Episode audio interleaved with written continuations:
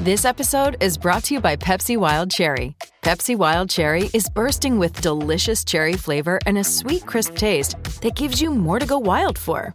Getting wild may look different these days, but whether it's opting for a solo Friday binge watch or a big night out, everyone can indulge in their wild side with Pepsi Wild Cherry. Also available in Zero Sugar. So grab a Pepsi Wild Cherry and get wild. With Lucky Land slots, you can get lucky just about anywhere. This is your captain speaking. Uh, we've got clear runway and the weather's fine, but we're just going to circle up here a while and uh, get lucky. No, no, nothing like that. It's just these cash prizes add up quick. So I suggest you sit back, keep your tray table upright, and start getting lucky. Play for free at LuckyLandSlots.com. Are you feeling lucky? No purchase necessary. Void where prohibited by law. 18 plus terms and conditions apply. See website for details.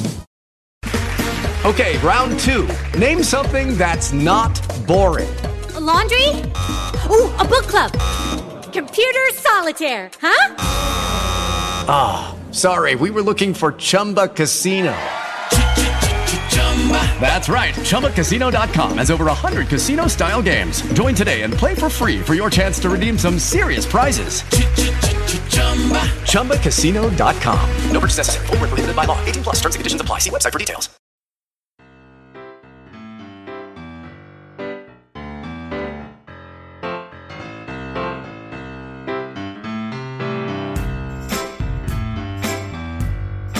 Hello, good evening, and welcome to this week's Maul Over podcast, the only rugby podcast that gives all the news, views, and opinions on the weekend's rugby action, all with a West Country accent. You can find us on Facebook. We are Maul Over Rugby Podcast.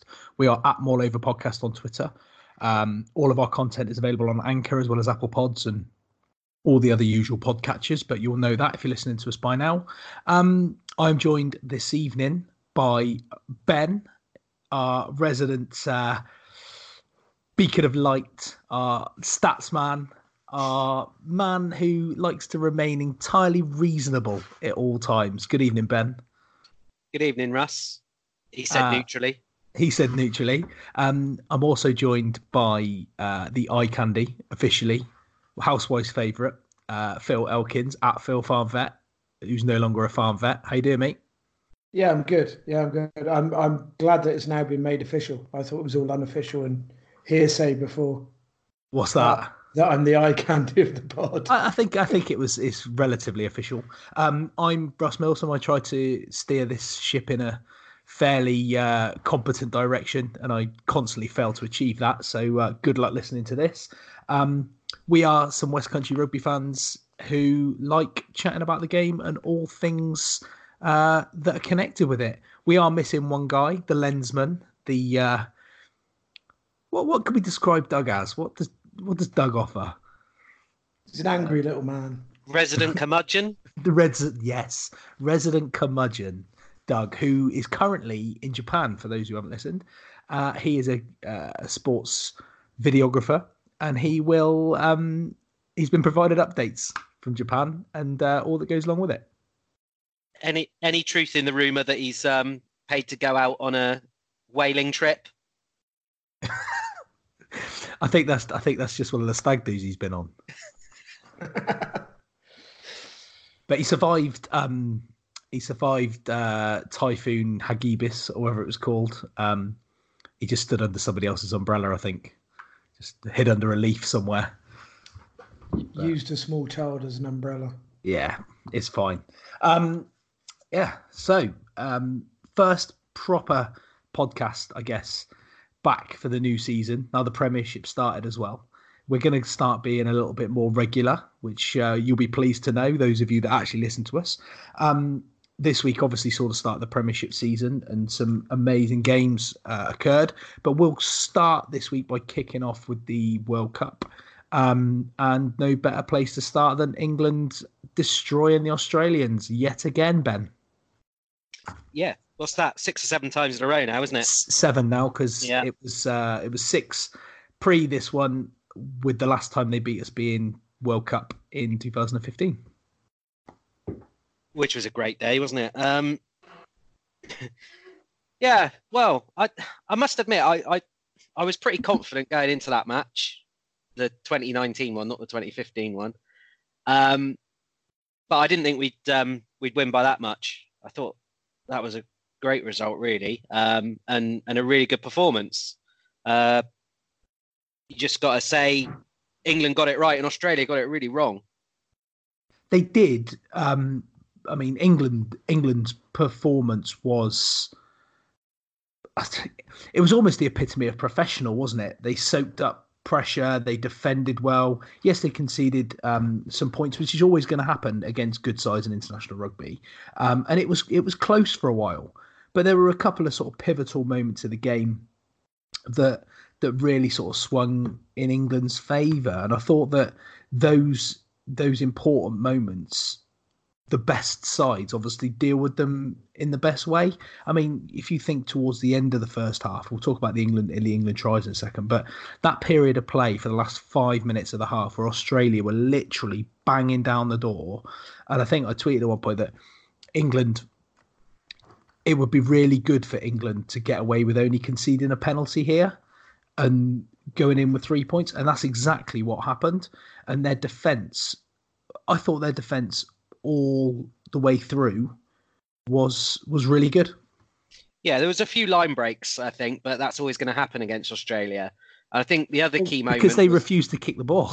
Yeah, I think the other key moment was after that Australian try, which was brilliant. Um, we'll probably talk about that a bit later on because it was one of the few concerns of the game sort of came from that. But um, England kind of, it, I thought it was quite Saracens like. They just hit straight back. They didn't panic and they hit straight back with a try. Um, you know, it was it was a and it was a really good try as well. But it was very calmly done. There was no Yeah. panic. And then from there, the, the the result really wasn't in question. And and Australia seemed to get more and more desperate. Um, but I, I think I think it comes from a bit of a misreading of England. I think the Australians like to think that they, you know, they're the guys that do the um, you know the the real attacking rugby, the the the fun rugby, and and and England are sort of one dimensional, very and very boring. But I think they they almost took that to heart and decided, you know, like you would with under 12s, if your under 12s are a lot quicker than the opposition, you just oh we'll just chuck it about everywhere and run them off the park. But that isn't ever going to happen in an international game. And um, they they just were asking for trouble, sort of running from their own 22, and, and England just pinned them back and waited for mistakes. In, go on, Phil. Uh, I was going to say, but it was very much a case of just chuck it about. There was no, there was no finesse about it. Um, they seemed to like using Kerevi and Koroibete as as hard runners, and everything else was just let's chuck the ball wide as quick as we can. There was no, there was no interplay. There was no committing people, and it became pretty easy to defend against. Yeah, That I having mean, been said, they did defend, like defend excellently on the whole. England did.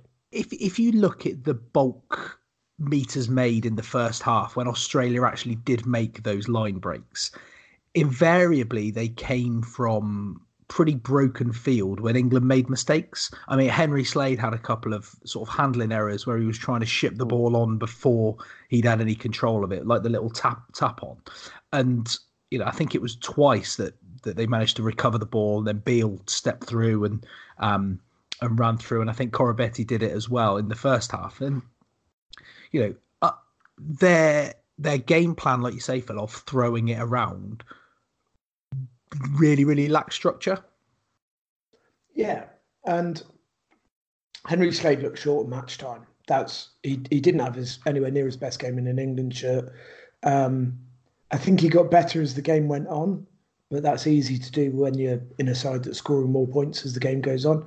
Um, but his he he didn't look sharp, um, and was responsible for a couple of those those occasions. But um, we we called it probably two years ago. Um, and if we didn't, I'm going to claim we did anyway, about having a back row of Underhill and Curry and, h- and how good they would look. And they were immense.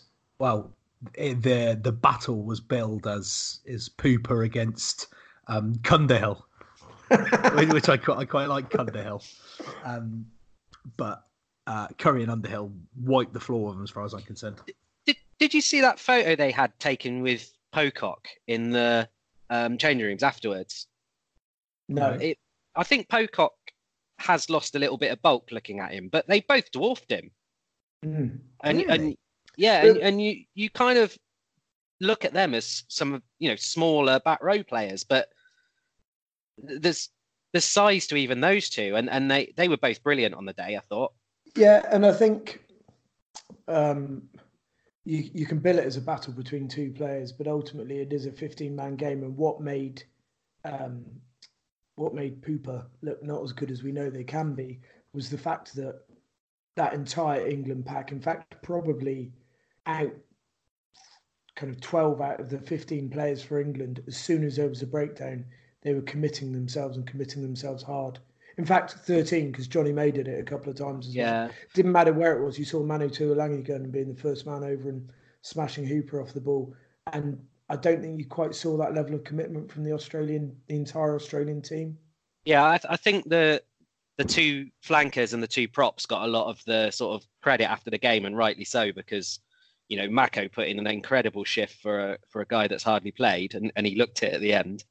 Um, but Itoje was brilliant. I thought he he basically sort of ruled the breakdown. It's interesting you say that because all of the you know you look at say experts in inverted commas and people that have um that do the player ratings and all that sort of stuff, and they didn't um they didn't rate Itoje's performance. A lot of them have given him like a six point five, and I'm like the fact the fact that he was anonymous, like maybe in a carrying perspective and in a flashy perspective, was because of for me all of the hard work and graft Yeah, he I was mean- doing at uh, that breakdown. and I mean, it there was, was and it was tactics.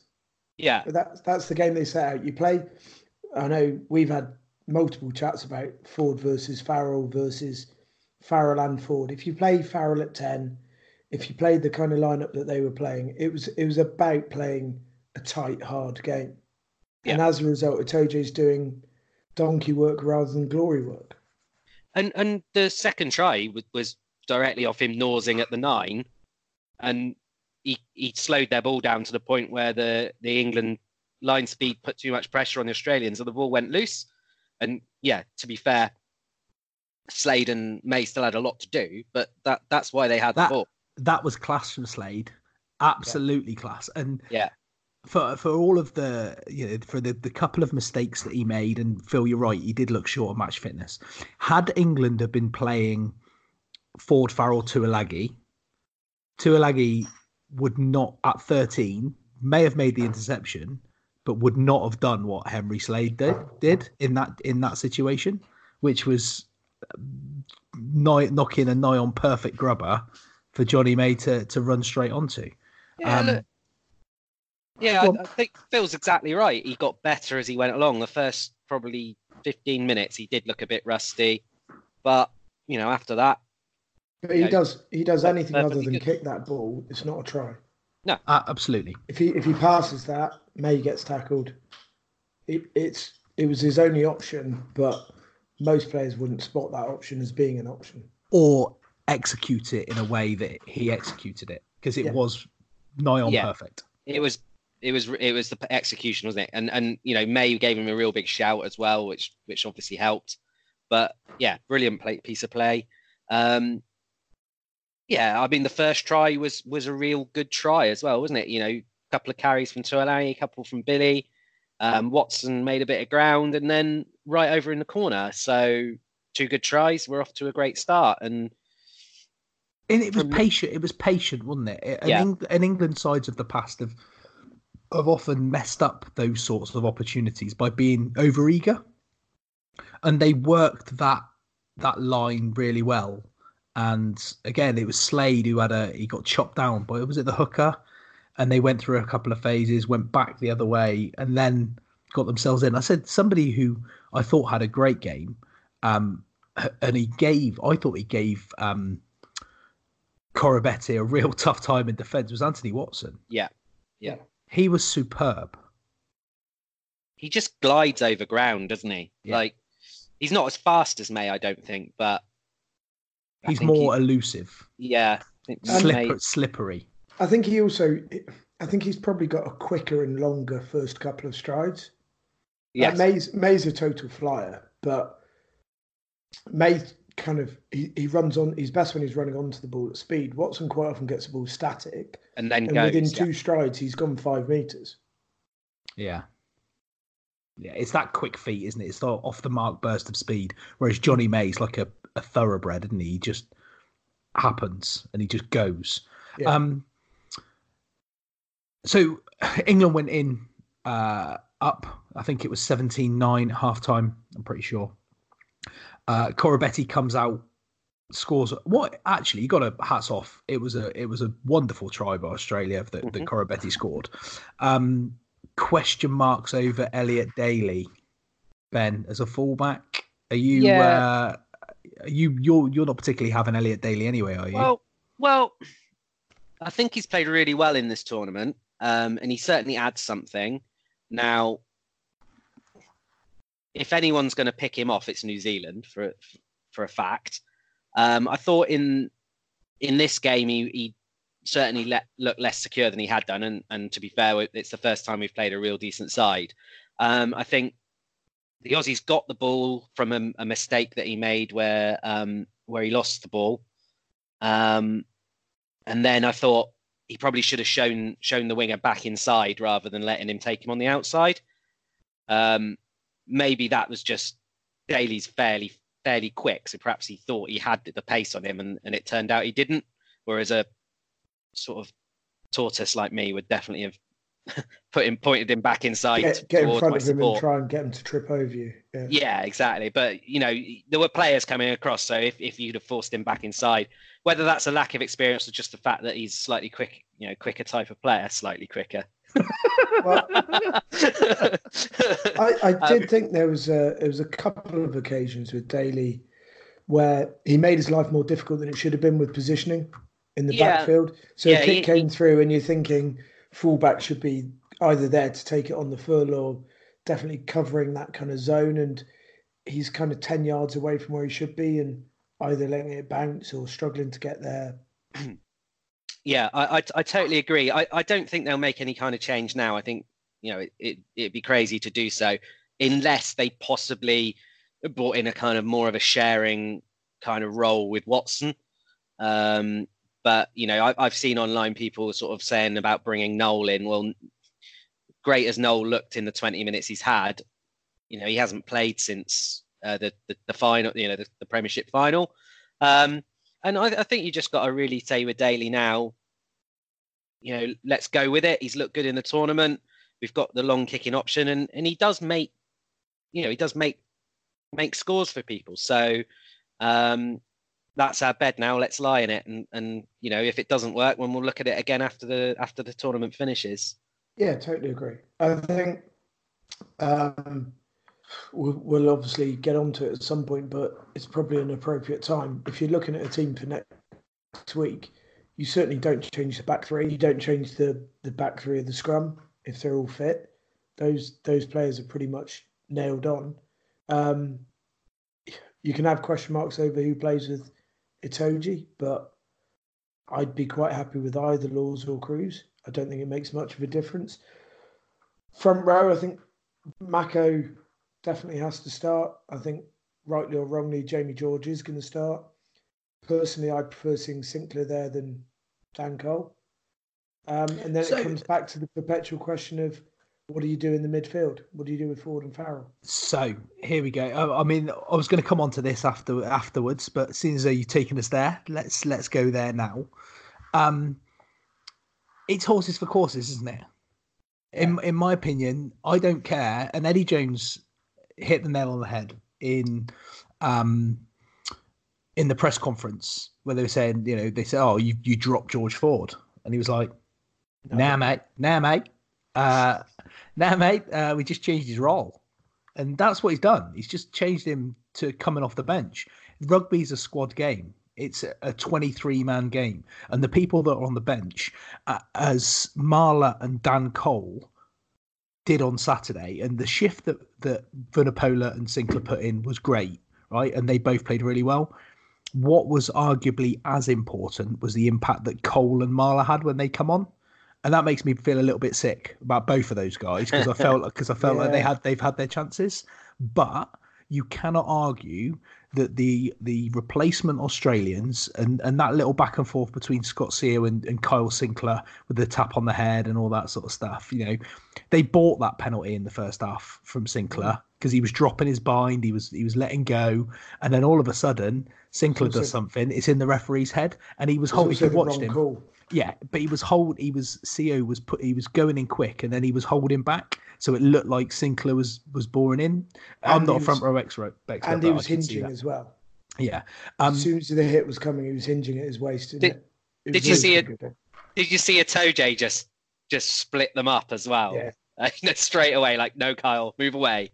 Um, yeah, I thought Ford played really well when he came on as well. Um, I think well, by the time he came on, they started to get use the maul very well to gain points. I think we got three, two or three penalties from mauls, and and they would they just started to kick to turn Beale a little bit more. Um, they gave Beale a little bit of room to run in the first hour or so, but for the last section of the game, they they got the ball behind him into the corners and gave him nowhere to go. And I think the frustration probably led to Watson's try from the intercept. Um, so when when after about 10 minutes of Ford being on, I thought I was going to come on today and say, as much as England won it, I think Ford's probably a better fly half than than Farrell. But then, having had 48 hours to look back on it, you come back to the same old thing that he's playing against tired players. He's he's running the game, and you know what?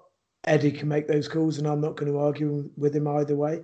You could see how, because because Ford ran that game superbly, saw it out superbly for the last was it 25 minutes.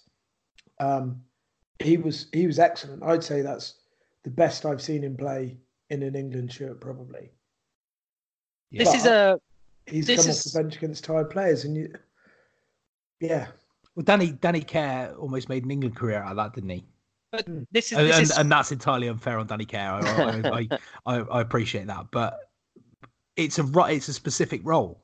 A, a, a, player of that nature coming on against a tired, bigger defense is always going to have a big impact. Well, it's it's quite like the um the situation. What was it, 16 years ago with um Catt and Tindall? You know, yeah. you you they were always going to play Greenwood, um, but depending on the opposition, they they did start chopping and changing in the in the last three games. You know, if if they needed a bit more control, Catt came in, but if they wanted to run down people's throats, then it was it was Tindall, and um, you know he's now got that option. I I agree with Phil. I I'd, I'd be happy with either right now. So yeah, exa- exactly. Yeah. And so and so with that in mind, then I don't think it matters if we were going to predict what Eddie's going to do this weekend, and looking at that All Black midfield. I would suggest that he is going to go Ford Farrell to Tuilagi. That's what I think he'll do. I think that's my gut feeling as well. Because they haven't got, or they have, they have obviously with with Sonny Bill, but you look at Crotty, Lienert-Brown, you know, whoever they decide to play in that in, in that midfield, Ford Farrell Tuilagi, they're defensively, not Samu they're not Samu Kerevi, right? And you know they don't play the game like Samu Kerevi. So that would make me think Eddie Eddie thinks his strongest sort of pairing is Ford Farrell with probably Tuilagi, maybe Joseph on the bench to cover wing um, in the 23 shirt, or maybe Nowell. Who knows? But I think he might go 5 3 split. You reckon? I think it'll be a 6 2. I think but, he might play 5 3 and have Jack Nowell on as that extra player. It's there's and then um, either Joseph or Slade to cover inside. I, th- I think with um, we might talk about this in a minute, but there's no doubt whatsoever you've got to beat New Zealand up front. Um, so I think he might go six two, five. Yeah, so six two. Yeah, yeah. Um, but again, it's a it's it's a one-off game, and to be honest, we can sit here and and make a lot of sort of judgments, but it's going to be down to putting in a an absolute performance, isn't it? Yeah, yeah. absolutely. And and you know, if you're going to win the World Cup, you've got to beat the best team, and if that's in the semi-final or the final, then so be it. Um, Okay, so uh, any more for any more about the England performance at the weekend? Um, I don't. I don't think so. Really, I feel like there should be more, but I suppose all you can say is that they they played really well as a team and they kind of kind of got everything right. I suppose I would I'd rather see um, Genge on the bench than uh, than Marler. Yeah. Um, but Well, the thing only is, because right, I think Marler's only because I think Marler's kind of stained his copybook as far as I'm concerned with all the crap that went on earlier. Yeah, I, I get that. Um, but I, do- I think in a World Cup semi-final, do you want someone with the experience of Joe Marler coming off the bench, or do Or a you baby want Rhino. or a baby or a baby Rhino? And you know, I Depends think on the score. That's That's exactly that's it. The answer. I, I, I get the feeling he was pretty convinced he was going to be ahead, and and just wanted some steady hands to to for the you know to keep the ships, uh, you know, on an even keel. Um, whether against New Zealand, he might gamble a little Throw bit more. Yeah. You know, he- Cole's going to be the the the tight head because he's the only spare. Um, so maybe Yeah. you do just just go for it and put Genge on the bench, and and if if it if you do need to keep it steady, you might just have to s- stick with Mac, Mako. You know, I mean, the guy looked like he'd been through a tumble dryer by the time he came off, but you know, he would he would do an eighty. I'm sure he would, but um, you know, that that's one place they could gamble. Um,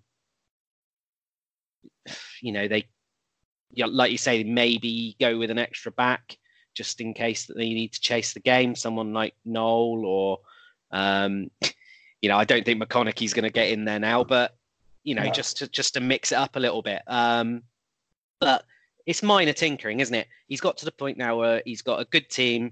I think the All Blacks will. They're when they play a good England side, it's always a tight game. You know, there's there's been some assings from the All Blacks in the past, but that's been England have been at a low ebb, and I think they're on a, a, a fairly you know high point at the moment. So I think New Zealand will know it's going to be a, a tough game, probably you know two scores or less, I would say, whichever way it goes. And and I think England have got a chance of winning. I, I don't think it's a 50-50. I, I, I'd make New Zealand favourites, but you know it's all to play for. 60-40? I I think if New if England played New Zealand ten times, they'd win three. 70-30 then. Mm. Um, You say 70-30, I say 7 out of 10. 10 to 3. Yeah. 30, out of- 30, 30, 3 out of 10. Whatever. but uh, I d what are you picking on between the sides? Because ultimately, this England team hasn't played that New Zealand team. Uh, where where are New Zealand better than what England are giving them at the moment? I'm not saying they're not. I'm just saying that having watched the games, I'm struggling to go. That's loads better than what England can do. The offloading game, they're better. Um, I, I, I don't still think they're any better at rucking. I don't think they're any better at attacking organisation. Don't think they're any better at defensive organisation now that we've actually got some open side flankers playing rugby. I still think they're better at thinking on their feet. I I, I think that But if you go, Australia just did. They just kept pl- they kept plugging away with the set. If you can call it a game plan, they went with their game plan. Whereas but if you I- look at the games that New Zealand have lost this year, and I did watch them, unlike some of the games that they've won, they didn't change their game plan. They were behind, and they they kept playing the same way th- because they had faith in that way of playing. So I'm not sure they're they're that um, versatile. Don't get me wrong, I think they're bloody good, but equally, I think this England team's bloody good. And I think Eddie Jones is a clever man, and he'll know New Zealand score tries when you kick the ball and they return it, and they score tries when you let them get penalties so that they can kick close to, to the line, and they score tries in the last 10 minutes of the first half. So you can guarantee his game plan will be we keep the ball from 30 to 40. If you're kicking from inside the 22, it goes dead, Yeah. or it goes That's that's key. properly to space, as in two, three bounces and give yourself time to to get there, and we don't give away penalties. Now, whether the players can deliver on that or not is a different matter. Yeah, true, true. Um, well, speaking of New Zealand, then obviously they uh, put Ireland to the sword um, after the England game on on Saturday. Um, ben, in your opinion, were New Zealand that good or were Ireland that bad? Uh, both, I think. I mean, I think this again is another sort of slight misreading of the way teams play. I think there's still this sort of lazy sort of stereotype that New Zealand throw the ball around constantly, which which they certainly don't. And they they physically battered Ireland, and then then they started scoring tries. You know, it was they won, I'd say, nine out of ten collisions in that game. They were just knocking them backwards. You know, Ireland have got some big ball carriers, and they just couldn't make any ground whatsoever. Um, and New Zealand, you know, they they played out their skins. Kieran Read, that's the best he's played in years, probably. Um, Goodhue's a really good player. Um, he's got he's got one of the worst lids though, and he? he has, yeah. Um, I mean, he, he, makes the right decision every time, apart from when he steps through a barber's shop door. Sounds like well, he should get to Exeter. Yeah, um, but you know, I mean, uh, he produced a little pass that ran into the second. You know, that in the run up to the second try, it was just, you know, perfect. Um, but you know, Ireland were just. I don't know if they got a bit shell shocked, but but I mean, you've got to remember that Japan are a great side, but they beat Ireland hollow. You know, they they completely ran them off the park, and so it, perhaps this Ireland side isn't as good as as as it was a, a, couple of years ago. Well, it definitely isn't, but you know, it maybe the All Blacks performance needs to be put in a slight bit of perspective. But it's a physical Ireland side, and it's a it's got some really good players in it, and they battered them completely. By the end of it, you know, Ireland kicked badly, which they hardly ever do. There was dick fingers everywhere. They're just dropping the ball, and and by the second half, even their line speed was slow. Um, so I, th- I just think they they didn't turn up, and whether that was just because they just got absolutely panelled in the first 15 minutes. Aaron Smith was so quick, uh, so good today. I mean, if if we're still saying Faf's better than him, we shouldn't be. That's the um, third best scrum half in that South African squad. Uh, he, he played he played really well yesterday. To be fair to him, but you know Aaron Aaron Smith's brilliant. Um, England need to find a way to slow down that ball, don't they? Yeah, they do, and and and New Zealand will be looking to do the same because England looks so much better with quick ball. Um, you know, Read Read picked a real good line um, for Taylor, Codie Taylor's try. It was like a perfect line. He delayed it and then produced an offload as well, and the hooker just went straight under the post. It was, you know, classic Read, you know, and he did three know, or four offloads in the yeah. in the first half, and I reckon somebody had gone up to him. I do it with the uh, with the under 11s before a game and pick their weaknesses and say, "I want you to do three tackles below the waist today." I reckon I reckon somebody's gone up to him and gone, "You need to do five offloads today," and it's the first thing in his head is, how can I offload it? Um, can I very quickly jump back to the England game? Yeah, go on. I just remembered something. We've been relatively critical of Ben Youngs at times. He had his best game in a long time. His kicking was good. He was sharp around the base, and he was sharp looking for holes to run through as well, which I haven't seen since, well, probably ten years.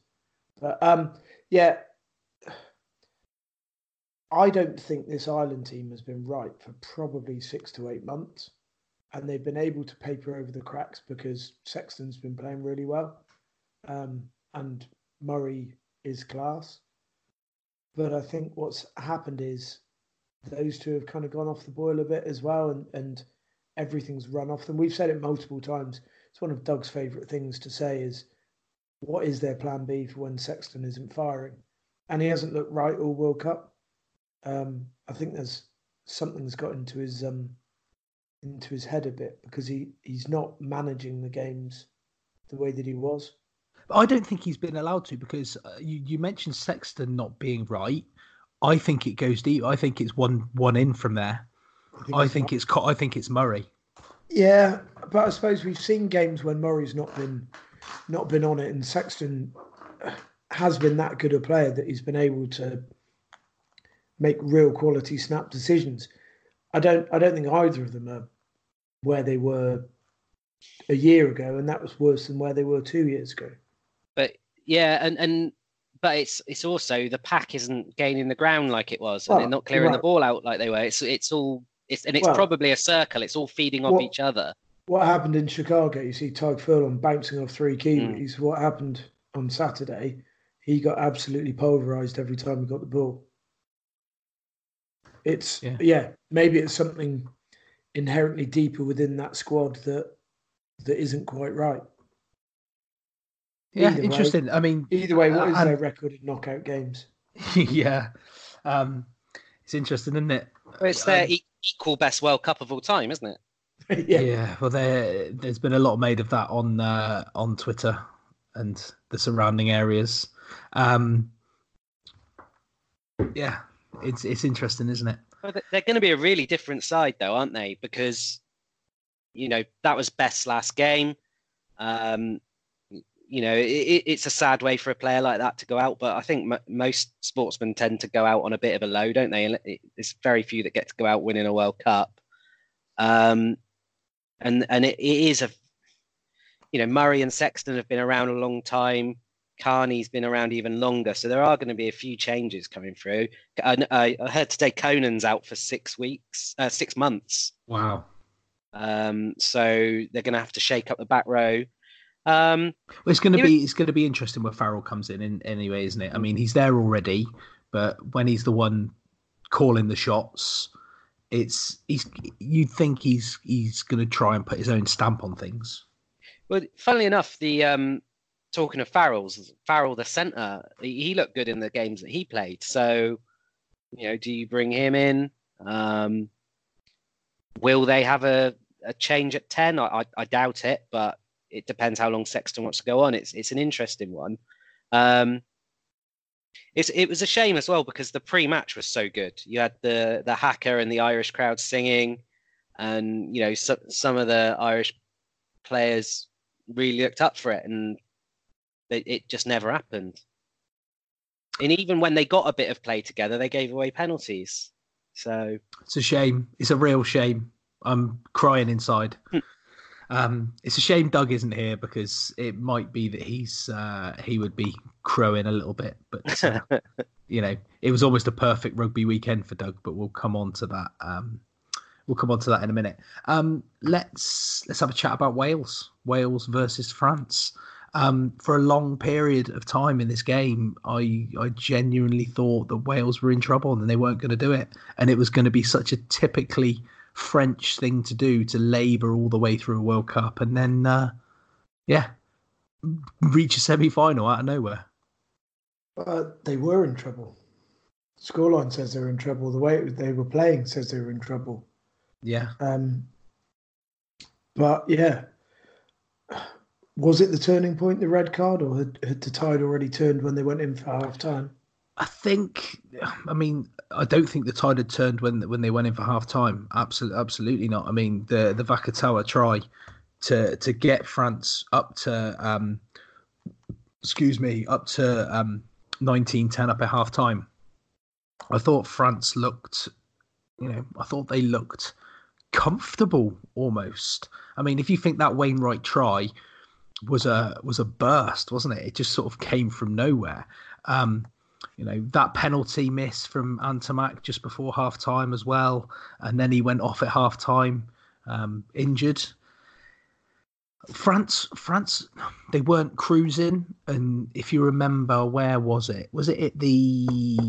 Oh, it would have been. It would have been at the Millennium Stadium, wouldn't it? Earlier this season in the Six Nations, where France scored a couple of early tries and Wales sort of edged back at them, and and they th- literally threw it away with uh, Wales' sports personality of the year, Vahaamahina, um, who threw that interception in uh, in Cardiff in February, and then got himself sent off for what is, you know, Ben, you nailed it earlier. Um, when you said probably one of the stupidest things I've seen on a rugby field for, for quite some time. yeah, it was crazy. I, I think France wouldn't have been uh, confident of winning. I don't think just because they've been so bad for so long, but they were the better side at that point. Um, they just kicked the corner um, and given away a penalty from an attacking maul, and and as soon as you saw it, it was like, well, that was that was a red 25 years ago. It was a red 50 years ago. It was it was absolute madness. It, you know, if It was if a red had been- and getting pummeled 15 Yeah. years ago. I mean, it was such a red. Have you, have you seen the film Escape to Victory? yeah. So if that with, had been a hold on, with Bobby Moore and Pele and, s- and Ossie Sylvester Ardiles and Russell Osman. I've always remembered that because when I was growing up, Russell Osman was the uh, he used to play for Bristol City. He was a Bristol City manager, and uh, yeah, he it was just random how all these like absolute world greats of football were were in this film, and Russell Osman. Just it was um it was because they all played for Ipswich because John Wark. John Wark, yeah, Yeah. he was, yeah. I'm not sure Pele Pele. played for I'm, not, I'm not sure Pele played for Ipswich. No, he did. Well, not that we know of, anyway. We're a rugby podcast, but um, but yeah, you, you know the match at the end. Yeah, If that had been a rugby match and one of the Germans had done that in it, the SS guy refereeing the match would still have sent him off. it was just madness, and you know he, he's let he's just let the whole team down. And was it, you know, Al, Al, Alfie Thomas said at the end of the game, like he's apologising as he goes off, and he, he said, if it was me, I wouldn't want him to apologise. I just want him to walk off and get out of my sight just go away, mate. it it was it was you know it was pretty pre- premeditated as well. He took a good look at him, then he made sure he wasn't looking at him almost to get away with it, Yeah, um, and went for it. And you know he he was just gonna have to go whatever it was, and he just let his team down. And then of course they had an attacking uh, scrum where they forgot to put a number eight in. I mean, how French is that? And and that was with Pick Picamoles was in the second row. You think he'd have he'd have gone. Do, do you know what, lads? Just get one of the flankers in here, and I'll go at eight. Um, yeah. Anybody? Wales's try came off a seven-man scrum that got broken up. So, you know, he, he he sort of indirectly and directly cost his team the game there, and he's retired, isn't he? Yeah, on his birthday, 28, Yeah. um, 28 and out. Um, you could argue he probably wouldn't have been picked again um, by, um, by any French manager. That's his score in Scrabble as well, isn't it?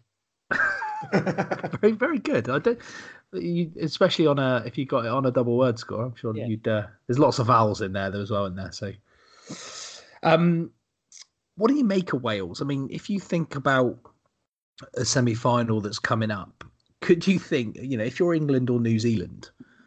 You'd want a Wales South Africa semi final, wouldn't you? Because they are literally just going to beat each other to pieces. Because that's the way both teams play. Well, um, there'd be an argument that says that if you're England or New Zealand, you want a New Zealand South Africa semi final. Yeah, um, but uh, th- they're incredibly physical, up, physical up front. Um, I think South Africa have got a few more options in terms of how they want to play the game, back row and back play wise. Whether they just play physical rugby or whether they play something that's got a bit more um, finesse around it. I think Wales play the way Wales play, and it's been incredibly successful in the last twelve months or so. I think Wales really missed Jonathan Davies. I mean, Vakatawa wasn't always running through that channel, but that was, you know, it- the centres weren't as defensively sound as, as they normally are. didn't think- absolutely. didn't think Parkes had his best game. Um, well, I think Park, Parkes has played his best rugby with Davies. yeah, and, then- and then you make that last minute change. It's bound to unset. It's bound to unsettle the team.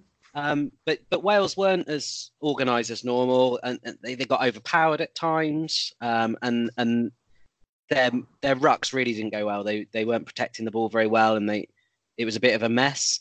Um, you know the the two back, you know the two flankers in the back row, you know individually played really well, um, but just the organisation didn't seem to be there quite as much as usual.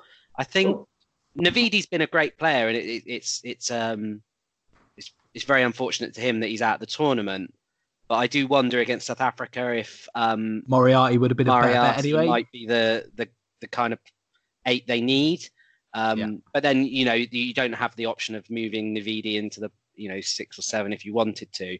But th- these two have played really well, so whether you would do that or not, so it perhaps saves um, Gatland the decision.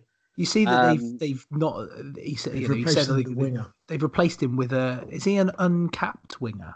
I don't know. I, I, I don't even really recognise his name. He plays for Cardiff. Um, Lane, And- isn't it? yeah, Lane. Um, I'll, I'll have a look quickly. But while I do, having said that Wales have, have been very successful in the last 12 months, they've probably had half a dozen shit halves of rugby when they've been really outplayed. Um, the first half of this game, probably a couple of halves against England, first half again against France in, in Six Nations. They've, yeah.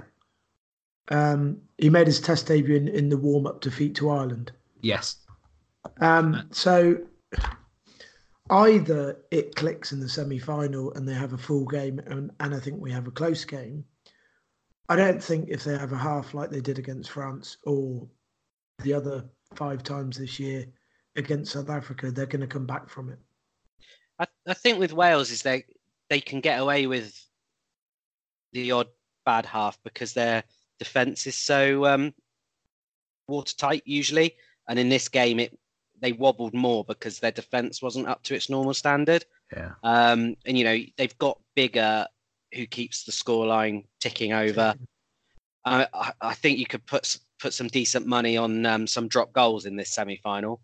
Yeah, Um, I, I worry about Wales's ability um, to score to score tries against the, the better teams, because if you think you know in a, in a lot of games Wales almost well, not rely but they utilize that cross kick into the corner for for Adams and North a hell of a lot. How, And I um, think some of the better sides will will just deal with that a lot better because they'll be able to to repel repel the attacks at source. How how big's this winger that's just come into the squad? I've just gone off that page. Let's just have a Um, look because he looks a he looks a fair unit. He does. He looks like a flanker. I just wonder if that's maybe one reason because you know Kolbe is not a big guy, and if if you've got Six foot one hundred kilos. so so he's so he's he's stocky. Yeah. I mean, he's tall enough, but he's stocky. But you know, North is going to tower over Kolbe, and Kolbe might have his way his way a little bit in attack. But if the cross kick comes in, yeah, it's the Watson sort of Koroibete conundrum, isn't it? It's Mm. the you know, it's the big winger versus the the fleet of foot. You know, it's it's what's going to be best. I mean, Josh Adams is is is a very good winger and a very good finisher. Controversially, right? I'm, I'm going to put this out there. Everyone's literally has been kissing Josh Adams' ass for a long, long time. He is not as good as Johnny May, and they do a very, very similar job I don't think it's that controversial. As far as as far as a winger goes, right? Josh Adams, he's a great finisher. Who's in? He's like you know, like Chris Ashton, who's who's in almost kind of in the right place at the right time to be the one to dot the ball down. So I kind of get what you mean, and I don't I don't mean this in its entirety, but I think Josh Adams is like Johnny May of four or five years ago, in terms of he's got some real assets, but equally he's got a few things that need tidying up. And Defensively, Johnny I think Johnny Mays worked. Yeah, defensively, it, his positioning on the wing in attack sometimes isn't the best. You see a reasonable number of forward passes to him because he's overrun it slightly, or um, he ends up making catches, either making catches that aren't that clean because he's not quite in the right place, or fumbling the odd ball. Um, and in the same way that Johnny Mays worked on his his um, under the high ball and also uh, a more direct running, I think they're all things that Adams can work on. I think he has potential to be great. I'm not sure he's quite there yet. He, he's decent. You wouldn't you wouldn't drop him for anyone if you were if you're a Wales coach, but I don't think he's yeah he's a bit of a show pony in terms of he does the things that gets noticed pretty well. Yeah, that's that's that's fair enough. And you know, I'm not saying it's a bad thing, and, and by no means am I calling him a bad player. Before we get lots of emails and tweets, I just Yeah, I, I, think, just think I don't think he's I don't think he's as good as everybody says he is. Well, I think what Phil says. I've just looked it up. If if he's Johnny May four years ago, that's probably a fairly um, fairly decent compliment because he's five years younger than Johnny May. So so you know, there we go. Um, anyone that wants to at us will be beaten by facts. Um, yeah, I think like I, I when he played for Worcester, he played really well. He's he's done really well for Wales. Um, so you know, no knocks on the guy, um, but um, North when he was in form, which is a little while ago, would be a, considered a better player. North didn't really get involved in the game on Sunday morning at all. No, Um, so there's another concern. You've got Liam Williams, who, you know, has been brilliant for two years now. Um, but I don't I don't think their their game plan Wales's game plan doesn't utilize their back three in the in their sort of in their biggest assets. And I think if you no, look at George, but if you look at George North, he should be taking crash balls off the inside of ten, the old Hornets nuts ball, or um, you know, you, you'd like you'd like to see George George Yeah. North come in, joining in the midfield a little I mean, bit, and he they- tends they- not to. they used to use him a lot more like that. So, you know, perhaps Since- change the game since he plan a little to bit. Northampton. Yeah, I mean, let, let's let's be fair. You know, they they beat both Australia and South Africa in in the last twelve months. So Yeah, yeah. yeah, you know, so they're perfectly capable of it. Um, I, I actually went, you know, I was at the ground when they beat South Africa, and it was really impressive.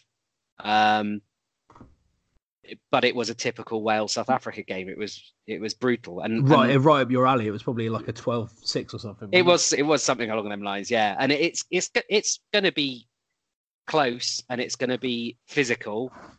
There's no doubt about it. it this week, I'm I'm I'm pretty much looking forward to it. Yeah, I, I am. I am, and I just hope that they kick the shit out of each other as much as is humanly possible, um, so that. Uh, It might get to Sunday morning, and we don't care. well, yeah, that's that's true. I I would still care because, you know, if England go out, the thought of Wales getting to the final and having a chance of winning the World Cup and England aren't in the final would make me physically sick. They'd never mention it, would they? No, no, they they wouldn't br- would never bring it up. Mm. Um, considering they were, you know, they were cheated out um, a few years ago. How many caps has George North got? Quite a few, I'd imagine. I'm sure we can. Uh, Oh, he must be. No, have a guess. Don't look it up. Have a guess. Oh, Oh, right, okay. okay. Uh, I reckon he's got 80. s- Yeah, 70, 75. 90. Hmm. 93 if you include Lions. How many tries has he got? You also got those Uh, stats in front of you. You're gonna you're gonna make me do some backwards maths. 39 Okay. Plus he's two like plus two for the Lions. point point four tries a game almost. Yeah. Not not quite up to fifty percent. Still a decent return, but you could Uh, bet you bet to pound to a pinch of shit that a lot of those tries were were quite early on in his in his international yeah. career, weren't they? I, I do think that is a theme with wingers, though. Um, they do seem to score a lot of tries early on. Um, and then the defenses start to work them out a little bit. Yeah. I suppose I suppose with other things is Ju- Julian is- Savea. is um you know probably not for George North because Gatland's been there a long time, but for wingers in general, coaches change, game plans change. You know what they're being asked to do possibly changes with regards Mm. to getting involved in in other areas of the field or sort of lurking wide or you know whatever, whatever it is their their sort of strength where their strengths lie. So it's an interesting one. Either I way, I suspect there's a bit like with um with George North, a bit like Tuilagi. I think Tuilagi's been excellent. I think I think in Manu this World Tuilagi, Cup, I but he hasn't Manu- done the he, he hasn't got the highlights reel. no, but he also hasn't got the miles in the legs, has he? He's however no, old no. Manu but in is. terms of in terms of um, he he isn't doing he- what he's doing is he's running hard and carrying hard and doing all the really fantastic stuff. He hasn't got the highlights reel because teams are scared of him, so they're they're doubling up against him at times and and really aware of him. And I suspect if you've got George North out on the wing and you've got Cheslin Kolbe up against him, your outside centre is probably hanging five yards further out to, to cover. Whereas if you've got, I don't know, name a shit winger, if you've got Austin Healey out on the wing and Cheslin Kolbe, you trust him to make that tackle. Yeah, yeah, you do, you do. Um, either way, it's going to be an absolutely well massive humdinger of a weekend, and I think we're in for I think we're in for two exceptional yet very different games of rugby. One thing I was going to say is in the last World Cup, New Zealand beat France even more soundly than they beat Ireland in the quarterfinals. Um, you know, they, I think in, was it 60 points? It was an absolute assing. Um, but when it came to the semi-final, which admittedly was played in a in a downpour, the game was tight. Uh, it was against a physical team in South Africa, and you know, it was. Uh, I think there was less than 20 points in the match. So, you know, it's as good as they were. Um, I think the demands of cup rugby will tighten the game up. Um, so I think they'll both be very tight games. Yeah, I thought, but I think tight. But I think England, New Zealand would will be will be tight, but relatively high scoring. I think I think there'll be you know minimum fifteen to twenty points apiece, whereas Wales, South Africa, I could see being an absolute defence fest with you know with a with a 15-8 or or something of that nature. Yeah, I think that's probably fair. Fingers crossed. yeah, be right over your street. Um, so there we go. World Cup. We're at the semi-final stage. It's been good though in general, isn't it? Have you enjoyed it? Yeah. Yeah, I, I, love have. rugby. I have. Um, the the the fact that it's in Japan is brilliant, but it does make catching all the games difficult with having a job and stuff like that. But I'm not complaining about that because um, you know it's the same for people the other side of the world when the gate when the matches are over here. But I, I you know, I, I haven't seen as much as I would have maybe liked to in other years. Um, Yeah. But what I have seen has been brilliant, and the the atmosphere over there has has looked to be fantastic. You've Think got of poor old Eddie Ben. Think of poor old Eddie Stevens. He's like Ah. he's in in a completely different universe. Oh, it's like middle of the morning. He's- he's or what- late he's- night. he's- like he's what- eleven o'clock or three o'clock He's in the morning. he's almost watching it in a different month. Yeah, exactly. Uh, You know, he's there amongst what can only be called heathens. You know, so he can't go to the pub and watch it. He's got to just sit in that shed. Yeah, or his mobile shed. Hi Eddie, if you're listening, I hope I hope you do listen. Um, you say you do, but this will be a test. Um, Say a code word. He's got Yeah. He's got to say it on his uh, on his pod, or we know he doesn't oh. listen. on his on his mobile on his on his mobile ranter shed. Yeah, Um, yeah. Well, I'll think of something and, and maybe slip it in at the end. Um, But no, um, on, on the question is, has it been a good World Cup? I think it's been fantastic. I think it's been great for the international game.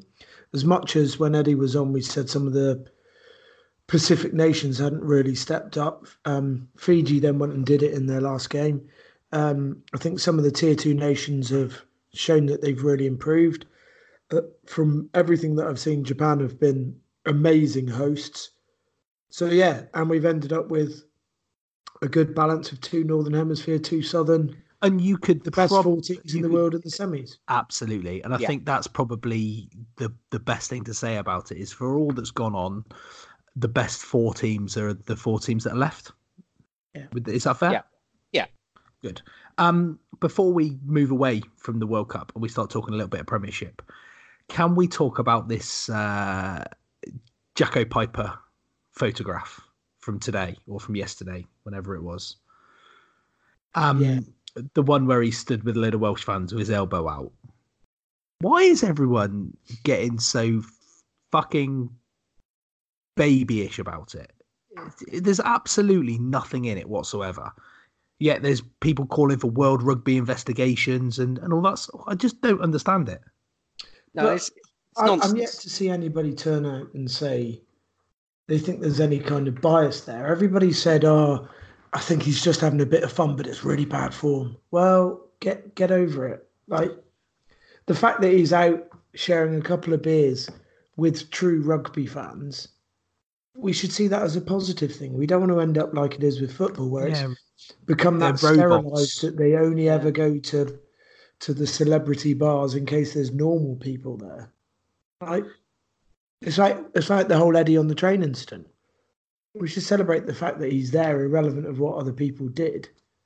Um, yeah. Just yeah, just get over it.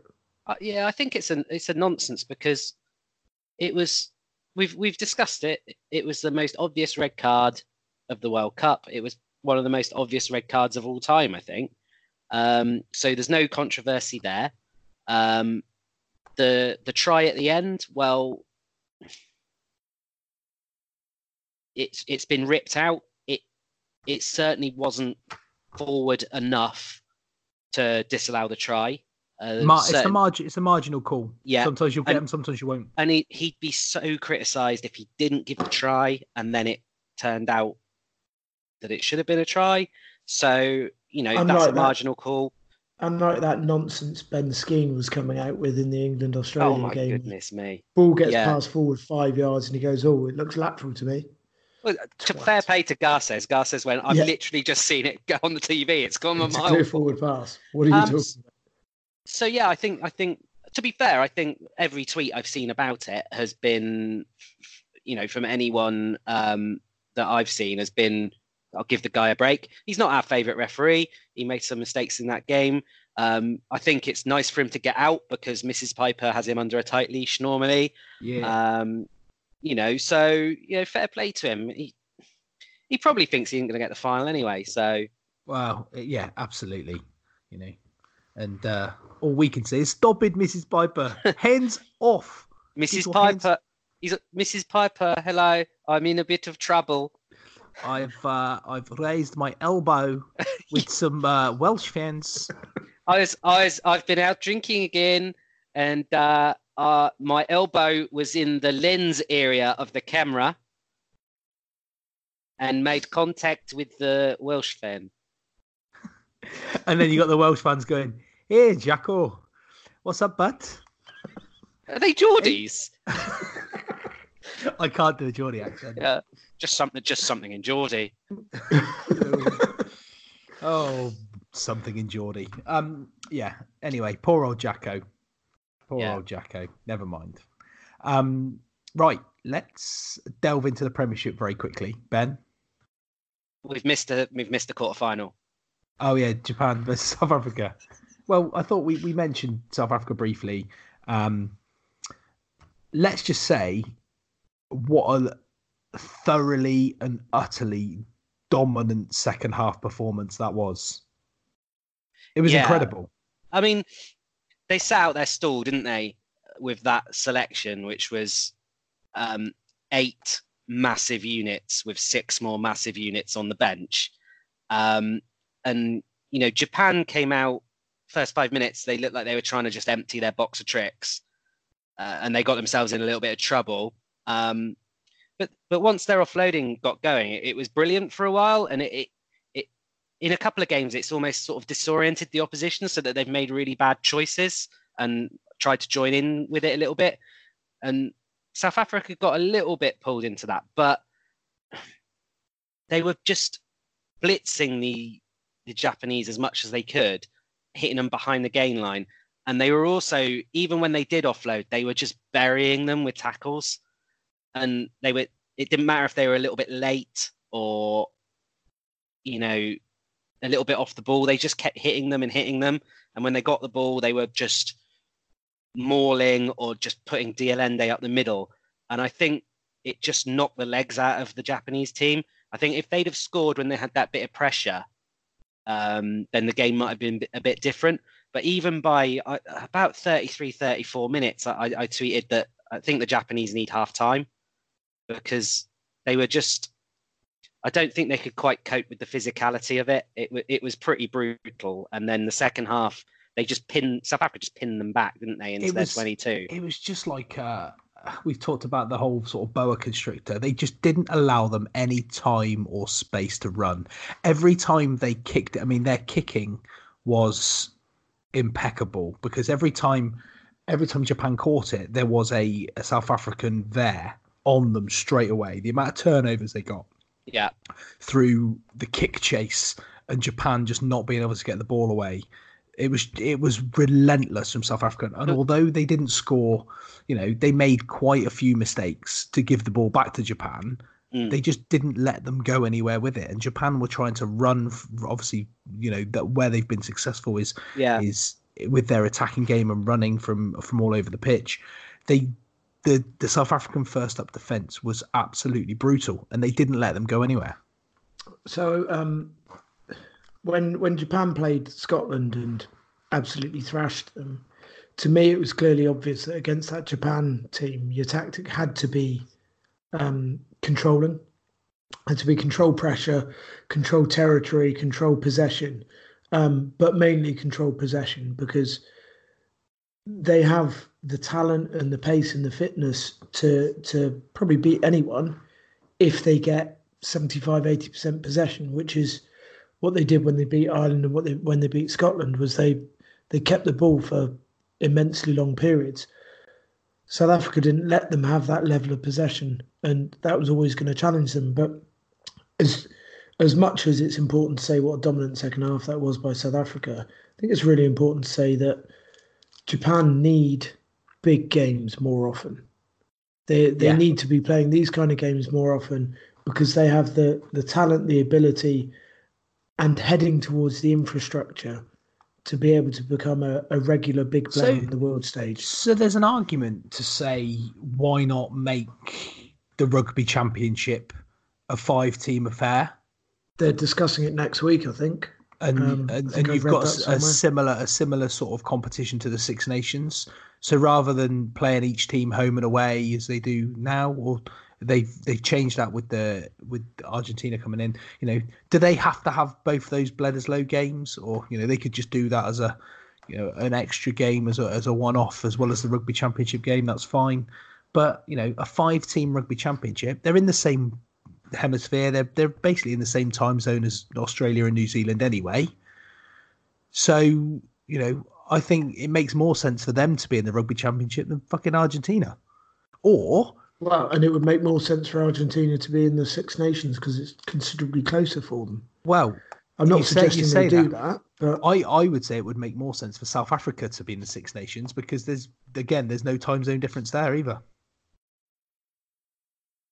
And it's... just have Australia, New Zealand, and Japan playing amongst themselves it, it's all going to come down to money at the end of the day, and yeah. that is that is the advantage that the Japanese market has got is that there's a lot of money floating around. I mean, they said that one of the props had donated three million pounds to his old school. Well, uh, there's there's probably not many props in England that can donate three three million pounds. Uh, I I would say there's probably zero. Yeah, so you know that that's a good sign. Um, you know, for, for all my enthusiasm for that South African performance, um, I was desperate for Japan to win because they've been brilliant in this tournament. Um, you know, you got players like Himeno, the the number eight. I, you know, South yeah. Africa did a number on him, but throughout the tournament, he's been fantastic.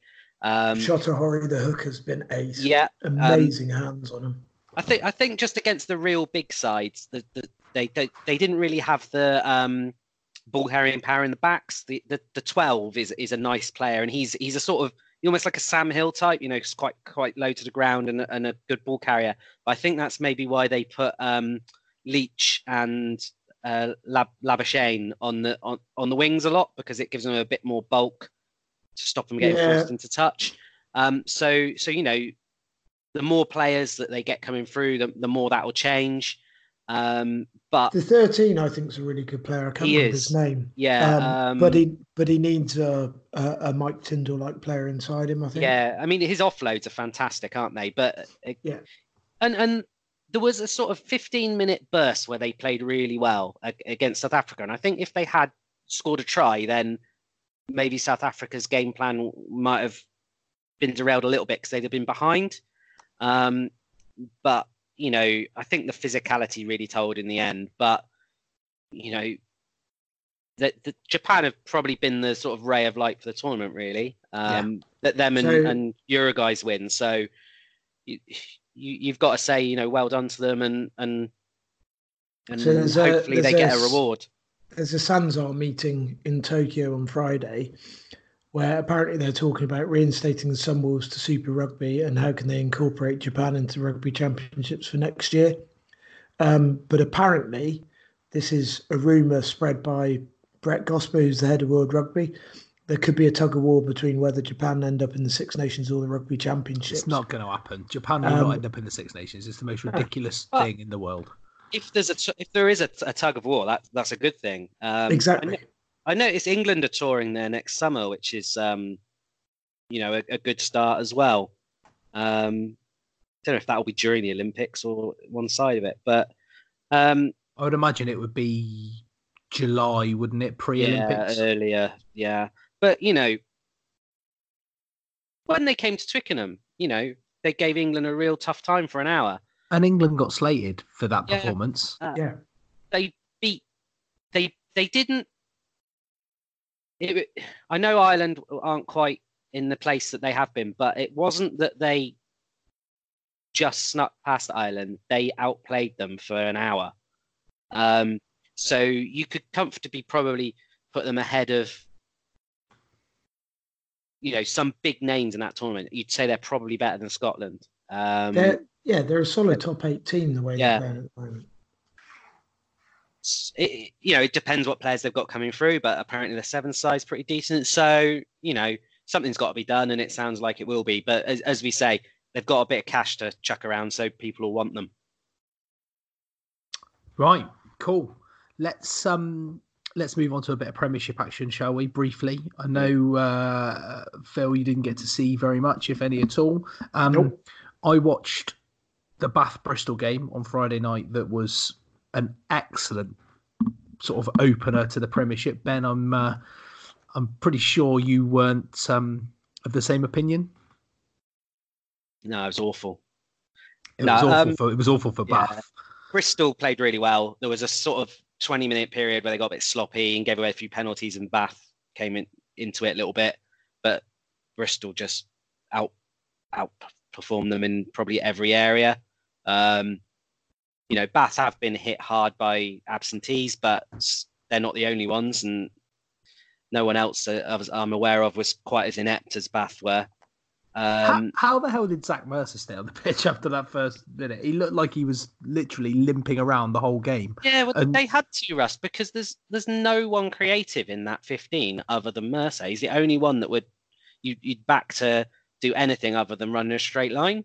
So if they'd have conceded a try in the first minute and taken their best player off, then Oh yeah, game over. game over, isn't it? So he had to stay on. Um, and he is he's a really good player. But and and I'm not saying that those other players in the Bath team are bad players, but they're all very meat and potatoes players, aren't they? You know, Max Clark is a good player, but he's an up and down centre, although he had a pig in that in this game. Um, and Bristol have got a lot more stardust in their team. Um, you know, Hughes was was really good. Um, Attwood had a good return, you know, not a return to Bath because it was at Bristol, but he played well. Um, but you know, their backs like to run. I thought Dan Thomas uh, in the flank was really good. But they're they're a they're a side that's built for a nice pitch in the first half of the season, aren't they? Um, you know, Thacker, those kind of players, and you know, I, uh, Lloyd, uh, our friend in Bucharest, you know, he was he was he's a Bristol fan and he was very pleased. And I said, well, we'll see what happens when you meet the Saracens meat grinder in January. Oh yeah, indeed, indeed. I mean, Bristol, like you say, they got to go. Hughes was excellent, um, as was I thought Piers O'Connor. Uh, that that the back row of of Luatua, um, Thomas, and Hughes actually looks like it can do some real damage this season. Oh, I yeah, like that Dan Dan Thomas. yeah, he's a good player. Um, hope you know. I'd imagine you know if if they're paying him and they've got the other two on the on the on the books that he's they're probably paying him in I don't know, pebbles or something. Um, Yeah. But Uh, it, you never know. He might uh, he might have a wife that works in the kitchen, Yeah. or um, but he's worth every penny, whatever, whatever, because you know he's he's a sort of very good Premiership seven. yeah, Um, you know they needed to beef up their pack a little bit. Well, that's what they've done with Attwood. John Afoa played pretty well.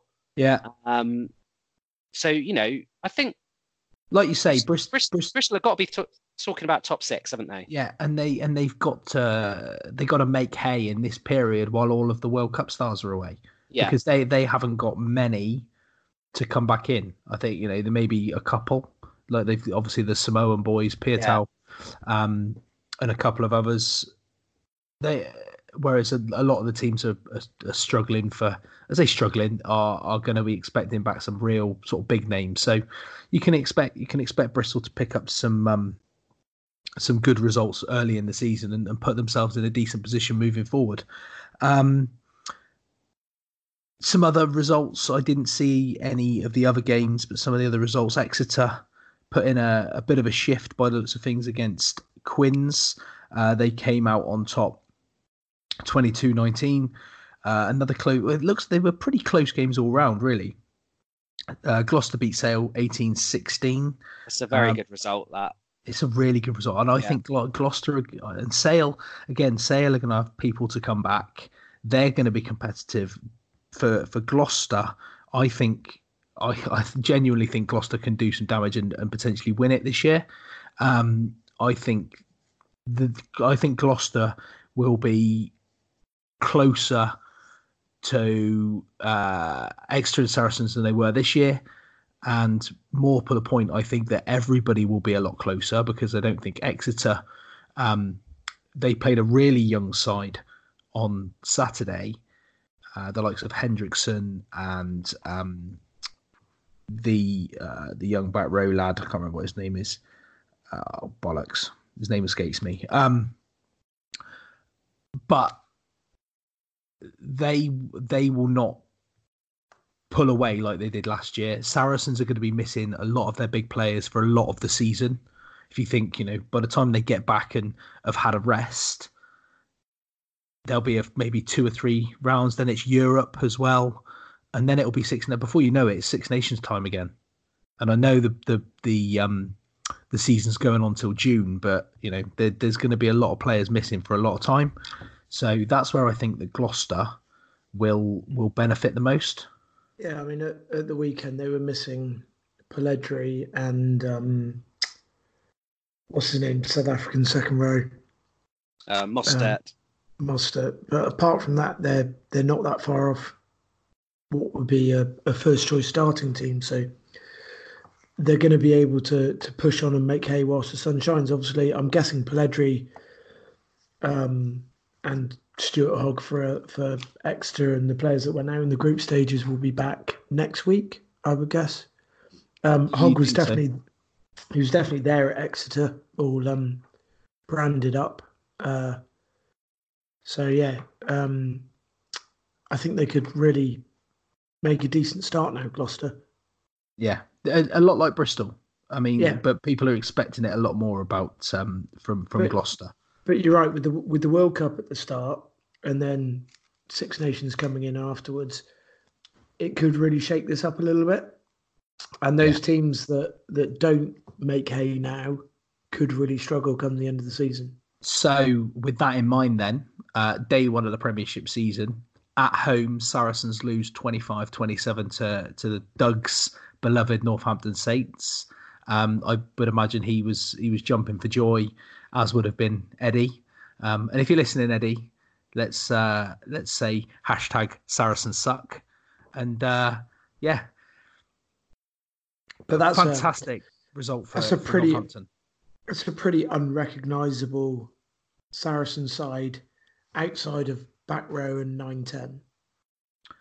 Um, Yeah, I mean Sigan has has has played a bit, but he's a lot been a lot in the um in the sevens and in the sort of the Saracen Storm side. Um, Alex Goode at ten, but like you say, Gallagher, um, Nick Adam Tompkins, Hale, yeah, yeah. they're not household names, are they? And you think of all the players that Saracens have got at, at the World Cup to come back in, you know, it could be another season for Saracens finishing fourth, scraping the playoffs, and then winning the winning the final.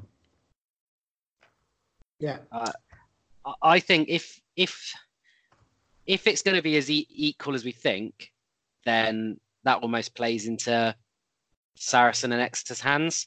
If there was, say, two other sides that were going to beat everyone else, then then perhaps it, it it would be more of a danger to them. But I think if everyone's going to beat each other, it's still going to be Saracens and Exeter that win the most games. It, does that make sense? Yeah, it does. Yeah, Yeah. because they um, know they because they they they're so used to getting over Yeah. the line. Yeah, yeah. if if Gloucester were going to beat everyone else in the league, then they could be ahead of them at some stage. But if if it's level pegging with all these games, because on paper all these squads look so similar. I mean, Irish, you'd say maybe looked weaker, but they won at Wasps, so you know they've got off to a good start. Bristol's got off to a good start. You know, perhaps you, your likes of Wasps and Bath might be the ones that are perhaps looking over their shoulder a little bit. And I think Irish will be down towards the bottom. But yeah, I, I still think odds are on an Exeter Saracens final. Yeah, uh, uh, absolutely. Um, some uh, the results: Worcester uh, won at home to Leicester. Uh, oh, I mean, it's not um, it's not even a surprise that anymore either, is No. it? Worcester seem to beat Leicester regularly, and and Worcester always, you know, they tend to get decent results at home. So, you know, I I just think And- it's going to be a, a a very very tight season all the way around. I kind of fear for Leicester a bit because they they struggled last season, and they will have lost a lot of players for the World Cup as well. You know who I really, who I really uh, fear for this season is Wasps. I think Wasps have lost a lot of players. I think yes, they've got some some players. Yes, they've got Fekitoa and Sopoaga. Um, but after watching a little bit of the game against London Irish yesterday, and you know, again, you could you could say a lot for how well London Irish played and being back in the Premiership and a bit of a you know new season bounce and stuff. Wasps, they just don't look like a team. Not that can compete. That's that's the wrong thing to say, but that can challenge. I just, you know, the the, the days of Wasps being up there and challenging are, are- are long gone, unfortunately. Well, who and again, who who have Wasps lost? Launchbury, Uh, Launchbury to the World Cup. Well, Daly's gone, hasn't he? but but in terms of to the World Cup, Uh, because Daly's not coming back to him. No. So it would be Launchbury. Launchbury.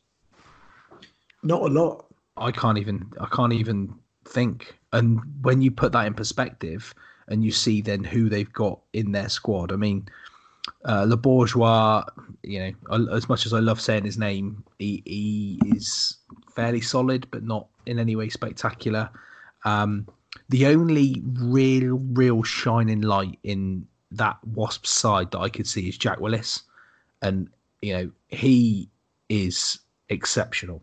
He's really, really good. Um, and if they can, if they can keep hold of him and, and rebuild again, sort of around him, then then they could be it could be okay. But you know, the Kit Kibirige scored a, a couple of tries um, from uh, from open play, but uh, again, they just don't seem they don't seem to have enough about them. And Sopoaga and and Fekitoa are going to have a, a really tough job on their hands. Yeah, Yeah, Le- Leicester are really going to have to hang on until the World Cup guys get back, aren't they? Um, Yeah. look- looking at their team, uh, there's not many household names in there, um, you know, but they have got four backs in the England squad, so that's going to liven that up a little bit. They've got um, Lavanini to come and play a few Yeah. halves before he gets sent off. Um, so you know they've got that. I mean, if you look at Worcester's uh, back line, it, it, it's it's a decent back line for a Premiership team. You got Mills and Beck in the centre. That's two good players. Yeah. Um, Humphreys Pe- has scored a lot of tries. Pennell. Pennell's solid. Yeah. Um, you got Hougaard at nine. Weir's an international ten. So They've done well there. I mean, he is an international ten. He is. yeah, he, he I mean, has been. not, not current, but No, Uh, and then- no, and not necessarily for the best team. But no, but you know, and then you've got player to watch is Ted Hill. You know, he scored against Leicester again. Um, so you know they're they're going to be hopeful this year as well. So yeah, there could be a few teams looking a bit worried. It's going to be interesting to see how it pans out over these early weeks of the season. That's for certain because there's a lot of say second string teams that are that are going to be fighting it out, and you know, it, again, it'll be it's going to be an intriguing season, and I genuinely think it'll be the closest in both promotion and relegation. Promotion, as in uh, playoffs and relegation, that we've ever seen in the Premiership. So uh, there you go. Um, we're nearly an hour and a half in. First podcast back. First podcast back. Yeah, for, people for have probably missed us, so you know. They probably have. It's fine. Yeah. You know, I don't care. Um, any other business? Have you got anything, Ben, this week that you want? I have, to, uh, yeah, yeah. Um, humble brag. I was on holiday last podcast. Uh-huh. Um, yeah, and um, we went to this uh, like castle uh, that was on a like a mountain, and it had one of those switchback roads going all the way up. Is that uh, like a castle on a hill.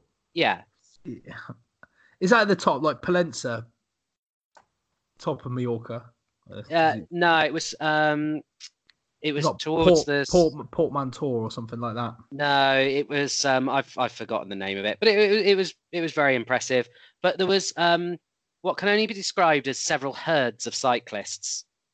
Um and the main bunch of them were all they had all the gear on. Um but they were riding electric bikes. Okay. So so this this mountain was obviously it's obviously I think it must be some kind of um stage on one of the tours because it had um when you got to the top it had like framed jerseys and stuff. Where did you Um, stay, Ben? Portocolom. Okay. Was it San San San Sebastian or something like that? Um but yeah, so so we, we were trying to sort of drive up, but, but there were so many of it was obviously a club that was on tour. There were so many of them you couldn't get past them, and because Yeah. they were ele- electric, they were just too fast to get past safely, but slow enough to be annoying. But the people I really felt sorry for were the real cyclists who were like laboring up this mountain, and um, these guys would just breeze past them with all the gear on, um, but just not really taking any effort. And I, I did think if it was me, I'd just get off my bike and start like knocking them over the edge. Um, It gets a bit hairy that those sort of windy back roads, what like I call like a Bond chase road. it, it was exactly that, yeah. It, it like it was one of the ones where on Top Gear they'd have all sort of stopped and had a little sort of Ooh. group chat about it, you know. Um, Group chat. yeah, Nice uh, one. Saint Salvador it was called. Saint Salvador. I don't even And- know where that is. I'm not going to yeah, um, yeah, it was right on the sort of uh, southeast kind of corner. Um, but yeah, to, to be recommended unless there's a lot of cyclists about. yeah. Cool. Phil, anything for Yeah. you? A couple of things really quickly. Um, on Saturday, I was at uh, a dinner dance um, sorted out by a friend of all of us here, Dan Johns, um, in aid of Tommy's, the um, uh, the baby loss charity. Um, a subject that's very dear to to my heart, having lost a child in between our two. Um, it was a fantastic evening, and a big shout out to to Dan and for Jazz for for organising it raised I think something like four and a half thousand pounds, which is fantastic. Um, I did my bit for for raising money for charity without actually spending any by pushing up the prices in the auction. Um, much Yeah, to good lad. Lee Woodhatch's disgust, having paid hundred quid for a CJ Stander shirt that his missus had got in the first place. Um, uh, so yeah, well well done to the Johns. It was a yeah, it was a great night. Um, second thing, um, I've been listening to a few other podcasts, and there seems What- to be what? a trend. Of, not not rugby based ones. Don't worry. Um, there seems to be a trend emerging of podcasts turning around and going, "We know you like to listen to our podcast. Why don't you pay us for the privilege and donate some money so that we can keep making podcasts?" So, with that in mind, please take a look at our Patreon. Exactly. Um, and I just think it's a bit cheap. Like there's there's massive companies out there, and if there are, if you are a big company with a multi-million pound turnover and you want to sponsor a rugby-based podcast, we'll have you. Doesn't matter who you are. You don't have to be multi-million. I was going to say, even if you're tin pot, we'll take you. We'll, we'll take some sponsorship from a company. That's not a problem. What we're not going to do is ask our, our listeners to give up with their hard-earned cash so that we can prattle about rugby for an hour or so. Yeah, Um, that I do. I and do and I've taken that. decision unanimously. Yeah, I do. I do find that a little bit odd. I mean, you know, if if you're asking people to pay for what is essentially a hobby, I don't. It just it doesn't sit very well. Um, I take it those those podcasts that you're referring to, and I don't. You know, you can name and shame them if you want. I doubt they're listening, but um, you know, are they people that are, are just like us, or are they like Uh, professional people and do it it- as their job because i think if it's their job and that's what they're doing is full time and they're producing full time content for you know for their work and they're trying to make it then i kind of get it but so for, they're for invariably us they're invariably comedians, but they're also comedians who have kind of every ten minutes they'll have a break in the middle of their podcast so that some company can do an advert, and it's invariably a mattress company or a razor company that seem to want to sponsor everybody, or a, or a beer delivery company. Um, it's just the same group of sponsors around every podcast, but uh, I think it's probably a source of their income. But Yeah. equally, to me, that's not that's not the business model. Um, no no i get it like I think getting people to pay for media um, shouldn't really be the right business model. Getting companies to pay for media should. yeah the it's this is sponsorship rather than dedicated listener you know Yeah, you're not going the- to the cinema to listen No. to us. There's so much there's so much content out there for literally every bit of perusal you if you want a podcast on i don't know opening an envelope you could probably find one you know Yeah. there are there are literally podcasts and blogs and vlogs and shit for every single subject you can imagine Japanese Um, micro gardening techniques. probably it just The, lo- the long bonsai. the long bonsai Exactly. Yeah, I mean, just look at me. I'm involved in at least three podcasts. It's, it's an embarrassment, quite frankly. At least three. Oh, yeah. I um I uh, I listened to uh, one of the later episodes of um, my dad wrote a porno at the airport oh, on yeah. my headphones, and um I, it was fed back to me that I looked like a lunatic. And, what? and what did and what did Laughing. your girlfriend think if Yeah. you sat there just listening to a podcast when you could have been conversing with her? It was it was late, trying to keep awake. So, uh, with that, 'Cause with that in mine would have mind, spare. with that in mind, I'm going to give a, a podcast recommendation for uh, for my any other business. Um, for those of you that have you heard of the Geordie comedian Chris Ramsey? Uh, He's on Strictly at the moment. He does a podcast with his wife called it's called Shagged, Married, Annoyed, and they just they discuss things about their life week on week. And they have a section called "What's Your Beef," where him and his missus they go at each other for a couple of minutes each week with something that's irritating them about each other. And it, it's really really funny because they're um, incredibly honest um, or or they've just suckered me in with their clever wit and, and form. Um, but yeah go and check it out. If you like a podcast um, and you're looking for something that's light-hearted and want to have a little uh, have a little giggle to yourself then then have a listen to that one Can I um, can I recommend as well? Um, we have ways, which is um, Al Murray, the pub landlord, and historian James Holland. It's a it's a World War II podcast, but it's it's very good for anyone that's that way inclined. Cool. I'll check it out. I've I've also started listening to. I got recommended a couple of um, sort of NFL based crime podcasts because we all know the the the NFL is is renowned for its crime. But um, there's a podcast about the the uh, former Carolina Panthers wide receiver Rae Carruth, who was accused and convicted of plotting to kill his girlfriend and unborn child. Um, and also Aaron Hernandez, the New England Patriots um, tight end. And I don't know anything about the story, but I'm going to listen to the podcast. Um, apparently, it's quite a quite a big thing. So Well, I'm not going to recommend a podcast because I generally get bored of them all after about ten weeks. Apart from the one, the one which I haven't deleted, which is work related, is the BBC Farming Today podcast, which is dollars dishwater. Which is the Maul Over podcast, uh, the only rugby podcast that gives you all the news, views, and opinion on a weekend's rugby action.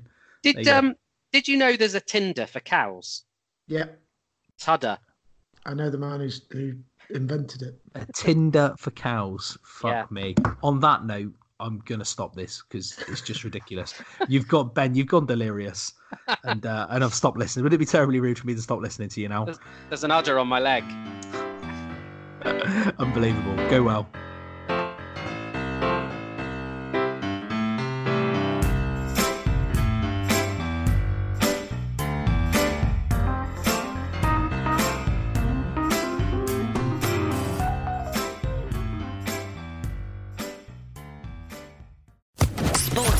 Podcast Network. It is Ryan here, and I have a question for you. What do you do when you win? Like, are you a fist pumper? A woohooer, a hand clapper, a high fiver. I kind of like the high five, but if you want to hone in on those winning moves, check out Chumba Casino. At ChumbaCasino.com, choose from hundreds of social casino style games for your chance to redeem serious cash prizes. There are new game releases weekly, plus free daily bonuses. So don't wait. Start having the most fun ever at ChumbaCasino.com. No purchase necessary. Group. Void were prohibited by law. See terms and conditions. 18 plus.